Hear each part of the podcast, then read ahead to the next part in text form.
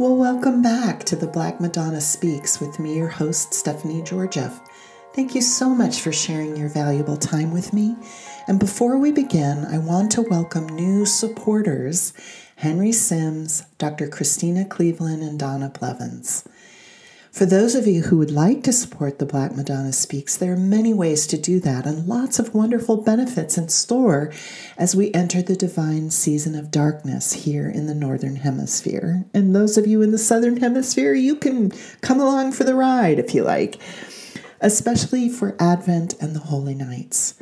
We're now in October, and for me in the Northern Hemisphere, this is truly one of my favorite seasons. As you can imagine, I actually relish the longer nights, the cooler weather, but mostly I simply love all the festivals of this time of year, which for me in my traditions begins with Michaelmas, and then we go on to All Saints' Day, All Souls' Day, Dios de los Muertos, Halloween.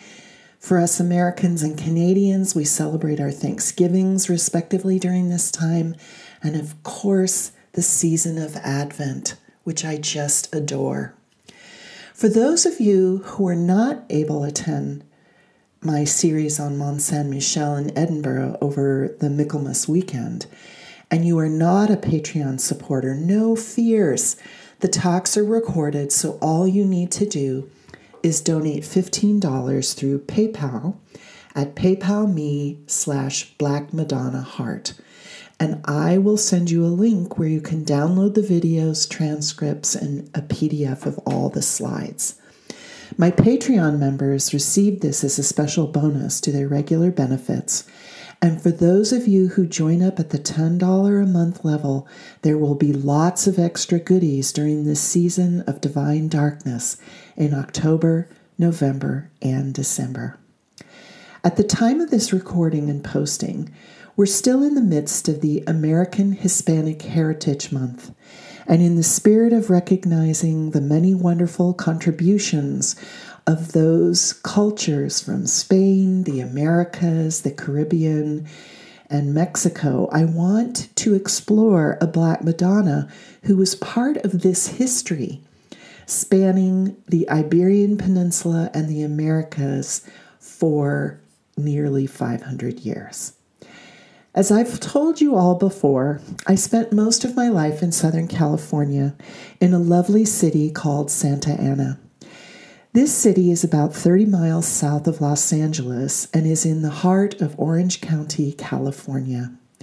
Santa Ana is the largest city in Orange County, and the county actually has 40 separate cities. And also, Santa Ana has the largest population of Mexican Americans in the entire county. 85% of Santa Ana is Mexican, which means a vibrant culture, excellent food, restaurants, generational families who really give a lot to the community, uh, wonderful Mexican markets, and all of the holidays that are celebrated in this culture, especially the Festival of the Virgin of Guadalupe of Mexico. Now, most people in the United States, particularly in areas that have wonderful uh, Mexican American uh, populations in them, they don't add of Mexico when they speak of Guadalupe because it's simply understood. But many people may not know that there is a Guadalupe of Extremadura in Spain that inspired quite a bit of activity, legends and lore between both Spain and New Spain which we now know as Mexico and the southwestern part of the United States. We will be covering a Guadalupe of Mexico during her festival time in December. There's a famous Black Madonna of Europe that played a part in the Mexican drama told yearly during the Festival of Guadalupe, which happens every year from December 9th through the 12th. As I've mentioned before in numerous episodes of The Black Madonna Speaks, as well as in my book, The Black Madonna Mysterious Soul Companion, there are several characteristics shared by the Black Madonnas on the European continent.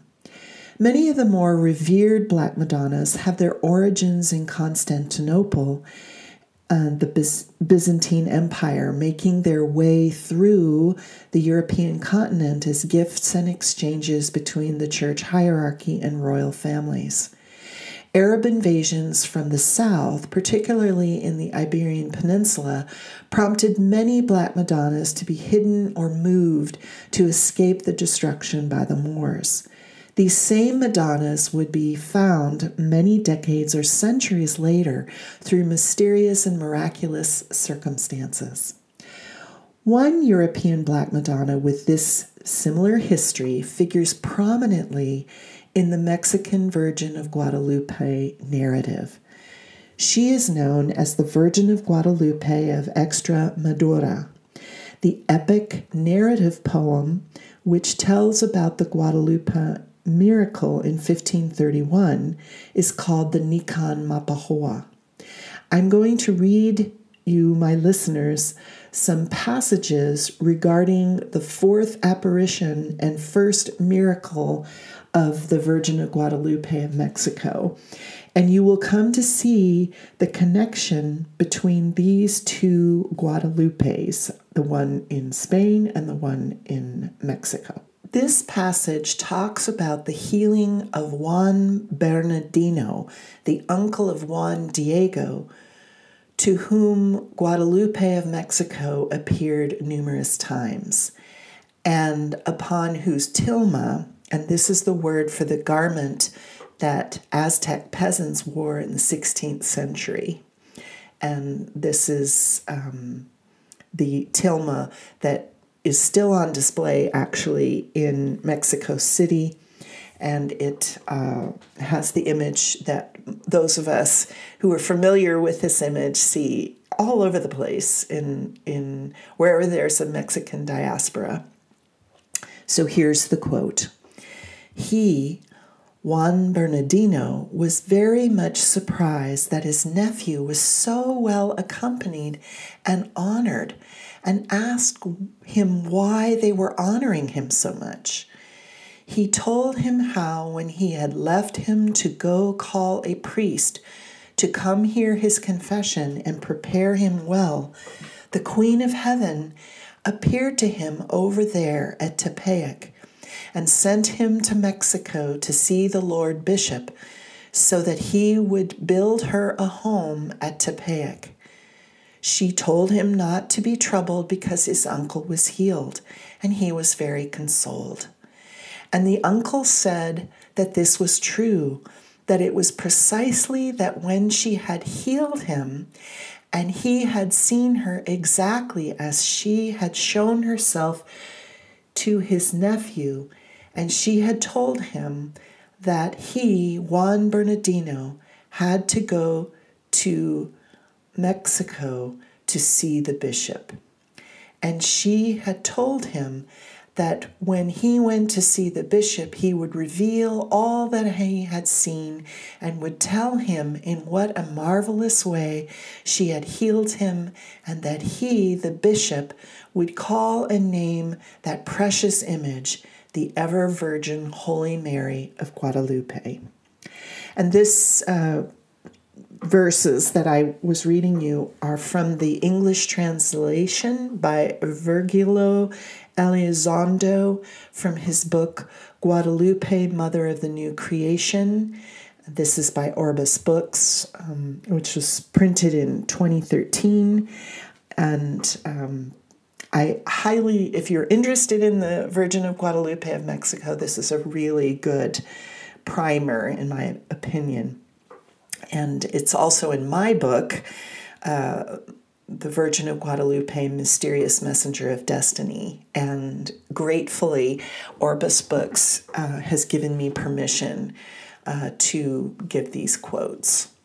Now, the passage that I just read you says that Juan Bernardino, the uncle of Juan Diego, and Juan Diego is the person that the Virgin of Guadalupe repeatedly appeared to.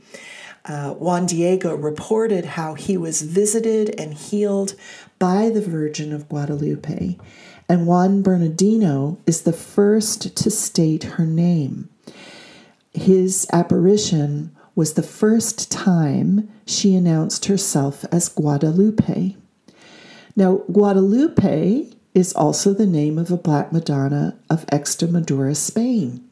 And Guadalupe shares the name of a river in Extremadura associated with the Spanish Virgin.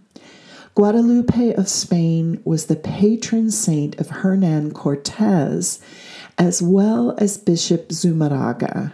Now, the, the former is not a great human being. He was responsible for the destruction of uh, an invasion of Mexico. But for history's sake, we need to, to mention that the Virgin of Guadalupe of Extremadura, Spain, was his patron saint. And one can also see the possibility of misunderstanding of the Nahuatl, and Nahuatl is the language spoken by the Aztecs. Uh, the Nahuatl names that might have been spoken to the Europeans as they sound similar to Guadalupe. And I'm not going to try and pronounce these Nahuatl possibilities. Um, my Nahuatl is pretty non existent. In fact, it's difficult for me to even pronounce the word Nahuatl. But either way, it is very significant, especially the Nahuatl translations, in terms of the deed of the Virgin of Guadalupe of Mexico. And all of the Nahua names are rich in meaning. So when she announces herself and she said, and the thing that is very meaningful in this narrative is that the Virgin of Guadalupe speaks directly to uh, Aztecs in their native language.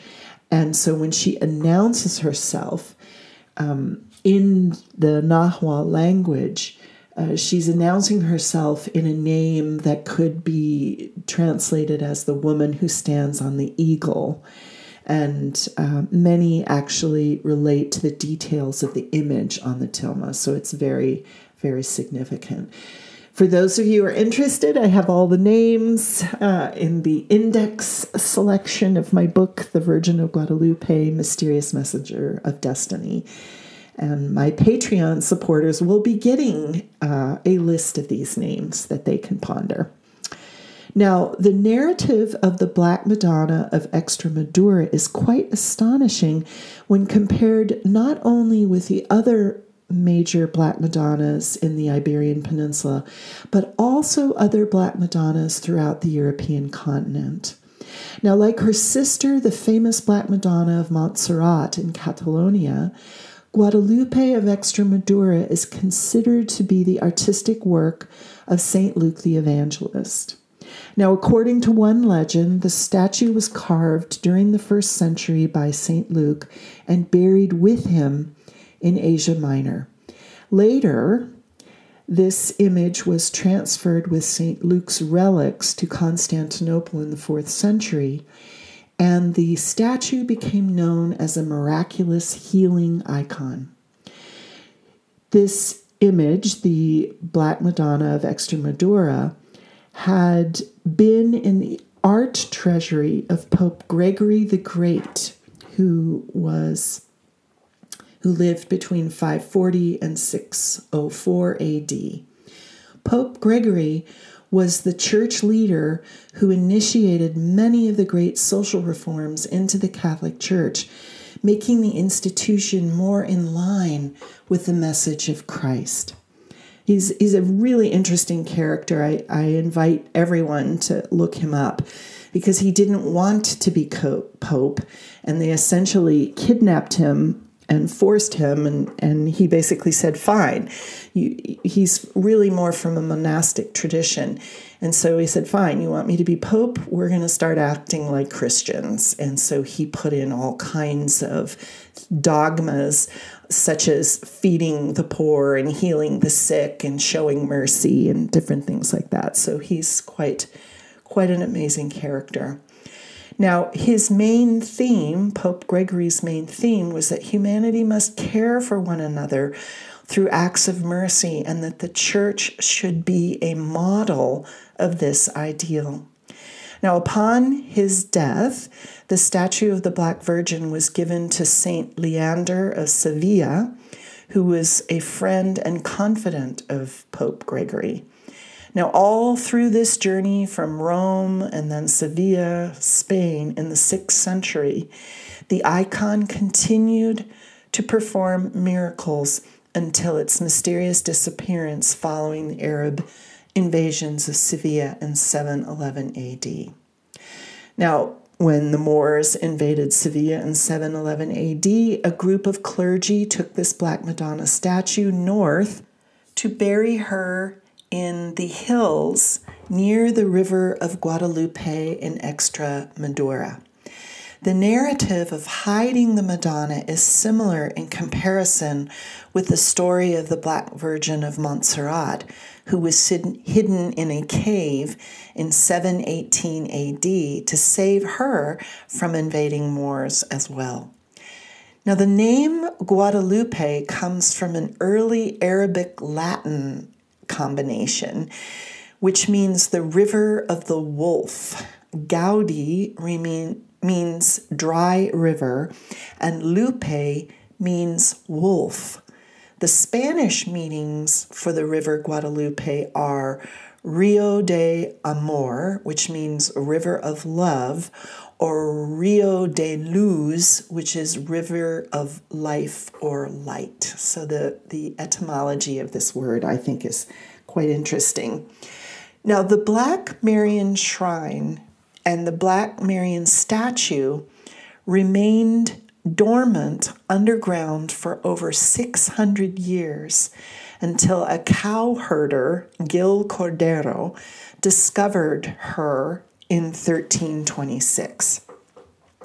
Cordero was looking for an errant bull, and again, the legend has so many different variations. So I'm kind of squishing all of them together, and the listeners are, are invited to choose which legend they like the best. But Cordero was looking for an errant bull from his herd and found the animal dead near the river of Guadalupe he decided to skin the animal and salvage what he could. When Cordero made an incision on the breast of the animal, it sprang to life. Immediately after this incident, the Virgin Mary appeared to Gil and told him to contact the local clergy of the area and tell them to dig in the spot where this animal had miraculously come back to life. The Virgin instructed Cordero to tell the priest to find a statue hidden in the dirt, and when they did, to build a shrine in her honor. Some legends tell the story of how Cordero's young son had recently died before the bull resurrection event. Cordero did as he was asked by the Virgin. He went to his local priests and told the story of the miracle with the bull. When Gil returned to his home, his son was alive. The local clergy heard of Cordero's story and were so impressed with the dual miracles of resurrected child and bull, they felt they needed to comply with the directions of the apparition and found the statue of Mary that had been buried centuries before. A small shrine was erected on the spot where the statue had been found. Now, later in 1340, King Alfonso XI of Castilla built the Hieronymite monastery on the same location. And this is uh, an incredible uh, UNESCO World Heritage Site that is still available for us to enjoy to this day and now he built this uh, monastery after his victory over the Moors at the Battle of Salado. Alfonso attributed the triumph of, of this battle to the Extremadura Virgin of Guadalupe. Now, Guadalupe of Extremadura, Spain, held special meaning and reverence for the bishop Zumarraga, the bishop that Juan Diego was trying to convince of the validity of his experience in December of 1531. The Virgin also had great significance to Cortez. Hernan Cortez, who the, the conqueror of Mexico, was born in Medellin, Extremadura, Spain. Cortez was devoted to the Virgin of Guadalupe of his home region. He is reported to have taken a copy of the statue with him on his conquest of the Americas and baptized natives in front of the image of this Black Madonna. Cortez standard has a virgin on it, and her face is strikingly similar to the Virgin of Guadalupe in Mexico, as well as having 12 gold stars above her head. The Virgin of Guadalupe of Extremadura was also involved in the voyage of Columbus. Queen Isabella of Spain prayed at the foot of this Madonna for guidance as to whether or not she should finance this expedition of Columbus. The documents authorizing the voyage were signed by Ferdinand and Isabella in the monastery of Guadalupe. When Columbus returned to Spain to report on his voyage, he went to the Madonna and thanked her for his success. The natives who Columbus brought back with him from the Americas were baptized in the town of Guadalupe, Spain. Of the three ships that sailed to the New World, Columbus named the Santa Maria after the Virgin of Guadalupe in Extremadura. Oh, I'll bet you didn't know that. Bishop Zumarraga, the bishop in New Spain, Mexico City, to whom Juan Diego went at the behest of the Virgin of Guadalupe of Mexico, Bishop Zumarraga was also devoted to the Black Madonna of Guadalupe, Spain. In the months leading up to December 1531, he prayed to her for protection. Zumarraga was also asking for a sign that God was with him in his task of evangelization. He prayed to the Virgin to bring him Castilian roses that he missed so much from his homeland. Zumarraga was in a power struggle with the resident royal Spanish representative, the Audiencia Guzman, who was a vicious, horrifically horrible human being. The bishop also knew that there was revolution in the air since he was witness to and heard the complaints by the natives over the brutal oppression they experienced at the hands of the Spanish conquerors. Before the apparitions of the Guadalupe of Mexico, Zumarraga wrote to the Spanish king that the entire continent would be lost if there were no miracle to aid them in their endeavors. Zumarraga considered himself a protector of the natives, the uh, Indians as they were called at the time. Since he had not been a consecrated bishop before he left for New Spain, his legitimacy was constantly challenged by the power hungry secular Spaniards who were busy colonizing and viciously oppressing the natives. The miracle Zumarraga prayed for was a sign of the rose, and he prayed to the Virgin of Guadalupe of Extremadura for this miracle. So now I'm going to read a few more uh, verses from the Nican Mopohua. And this is entitled The Encounter with the Virgin. Uh, and this is between the Virgin of Guadalupe in Mexico and Juan Diego in Mexico. So she said to him, Go up, my most abandoned son, to the top of the hill, and there, where you saw me, I give you my instructions. There you will see many diverse flowers. Cut them, gather them, put them together. Then come down here and bring them before me. Juan Diego climbed the hill, and when he arrived at the top, he was deeply surprised all over the place. There were all kinds of exquisite flowers from Castile, opening and flowering. It was not a place for flowers, and likewise, it was the time when the ice hardens upon the earth. And this also is the English translation provided by Vir- Virgilio Elizondo from his book Guadalupe, Mother of the New Creation, Orbis Books 2013.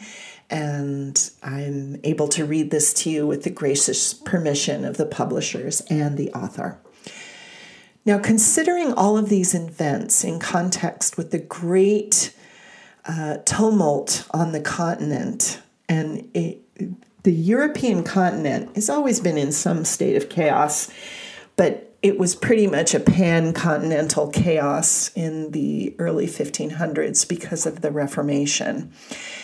And in December 1531, you know, the European Renaissance was in full swing with artistic, architectural, and scientific advances just coming out daily. And a natural outcome of all this was the questioning of all authority, from religious to secular. And there were numerous peasant uprisings and religious revolts uh, occurring on the European continent in the decades leading up to the voyage of Columbus in the New World in 1492 and definitely afterwards. In fact, many of the crew of Columbus were called conversos or Jewish converts to Christianity, who basically wanted to leave the oppression of their new Spanish monarchs and they wanted to go to the colonies. Now, the colonies in the Americas were not the peaceful havens many thought them to be either. There was revolution in the air at the time against the Europeans who were fighting amongst themselves, and the natives who had endured decades of brutal oppression through the Aztecs in the human sacrifice and constant warfare they thought the Spaniards would free them, and instead, they became more enslaved and traumatized than they had been under Aztec rule. Now, the most spiritually significant historical event in the decade before Guadalupe in Mexico was the action taken by Martin Luther in Germany. And his Reformation had violent and revolutionary cultural consequences. Now, institutions were straining to keep control and at times quite ruthlessly. And during times of economic and social upheaval, large segments of the population often turn to fundamentalism in order to bring a sense of order to chaos. And this was the emotional and spiritual environment in Spain which was home to some of the most vicious anti Semitic, anti Islamic, and misogynistic Inquisition activity on the continent. Spain as a world power was seen as the key to enforcing papal Catholic global order. And emerging fresh from the Reconquest, there was a zeal to force all things Catholic in terms of institutions, practices, and laws. And this is why there was such a devotion to this Black Madonna. Now, for me personally, it is profound that the history of the Black Madonna of Extremadura figured prominently in the Spanish invasion and conquest of the Americas. It's also a profound notion that Guadalupe of Mexico was and is considered to be a mestiza Madonna, that of mixed blood. And she was seen and thought to have both native and European uh, heritage, but she also has this imagery.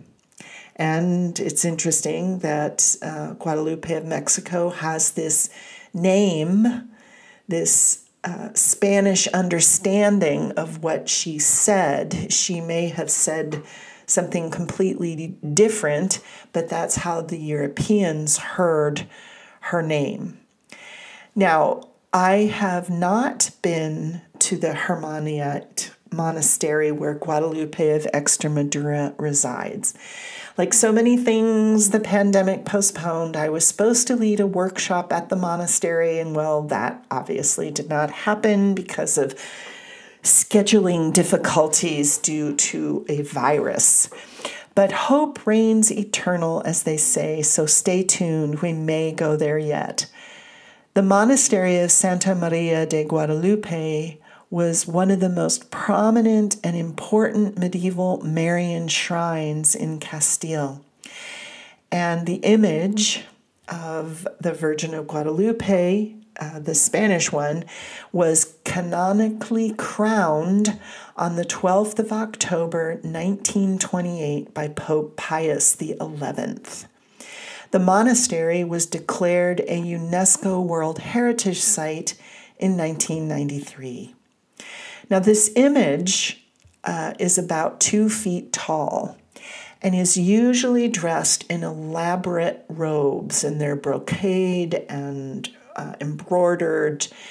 And it's very interesting when you see the statue without her robes and the one with the robes. You actually can barely recognize the statue because essentially only her face is visible with the with the crown and the robes and the face of the of the infant Jesus.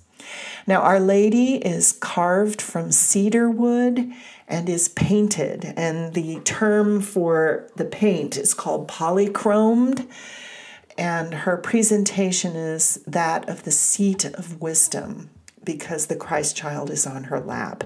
And this also harkens back to these ancient images of the mother and child, which go all the way back to Isis and Horus. Now, it's striking, as I said, how differently she looked without her elaborate brocade dress and crown.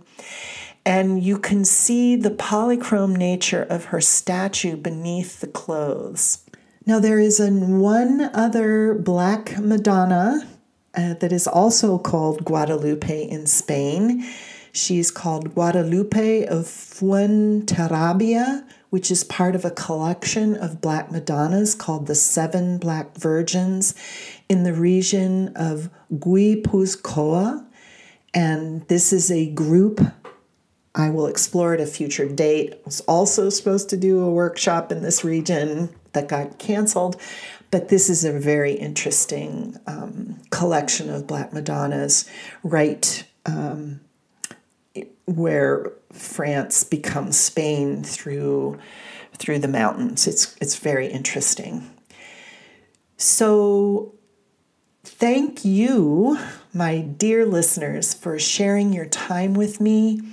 I hope you are safe and well, and I wish you many blessings on your journey of the soul with the Black Madonna.